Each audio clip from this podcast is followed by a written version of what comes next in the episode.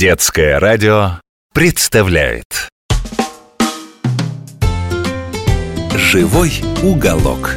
Может каждый мальчик и девчонка может У себя в квартире за короткий срок? С разрешения мамы. Да и папы тоже. Сделать мини-зоопарк живой уголок Сделать мини-зоопарк живой уголок Привет, дружок! Я доктор Добряков. Много лет я лечу и изучаю самых разных животных, а теперь рассказываю тебе о них интересные и полезные истории. Трудно сказать, когда человек впервые начал приручать и дрессировать птиц.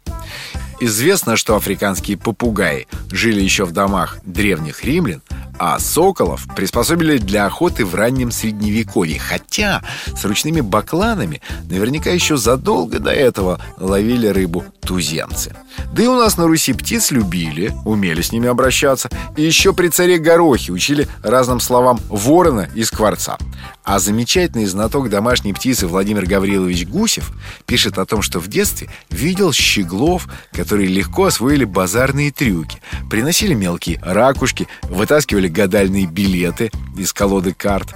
Вот давай о щеглах сегодня и поговорим. Присмотрись-ка к ним внимательней. Они этого права заслуживают. Зимой на фоне белого снега стаи щеглов, облепивших репейник, выглядит вызывающе красиво. Какие сочетания! Карминно-красный, бархатно-черный, лимонно-желтый, шоколадно-коричневый, белый. Любая тропическая бабочка позавидует такой палитре. В старину щегол после чижа был, пожалуй, второй по популярности комнатной птахой. Дело даже не в красоте и приятной песенке, которая слышится из клетки практически круглый год, а в сообразительности птицы и ее покладистом, дружелюбном характере.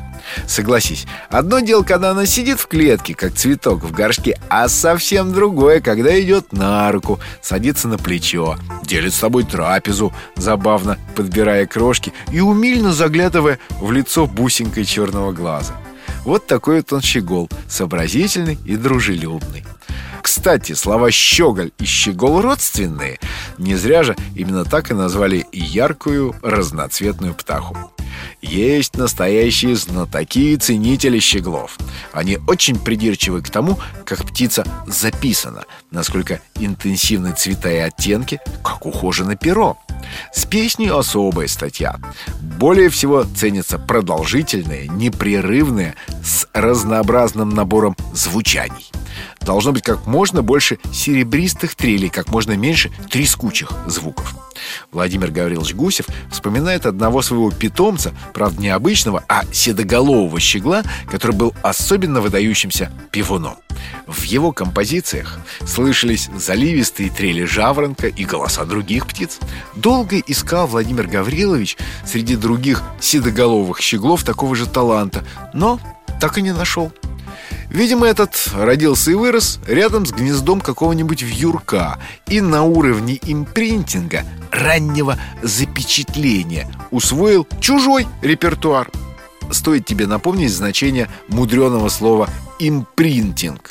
Едва появившись на свет, любой детеныш тут же внимательно отмечает и запоминает, что его окружает. Родителей, место, где он родился, гнездо или норку, причем не только предметы животных и людей, но и звуки. Малыш словно записывает их в свой компьютер. Будем считать, что диск у него э, в голове, в мозгу. Это есть импринтинг. Вот почему взрослый соловей может запеть песню овсянки, которую слышал в детстве, а скворец каркнуть, словно ворона. Именно благодаря импринтингу молодые самцы-канарейки могут учиться репертуару старого Кеннери-учителя, когда их клетки подвешивают рядом. Кстати, скрещивают щеглов с канарейками. Трудно в это поверить, но я сам видел таких гибридов.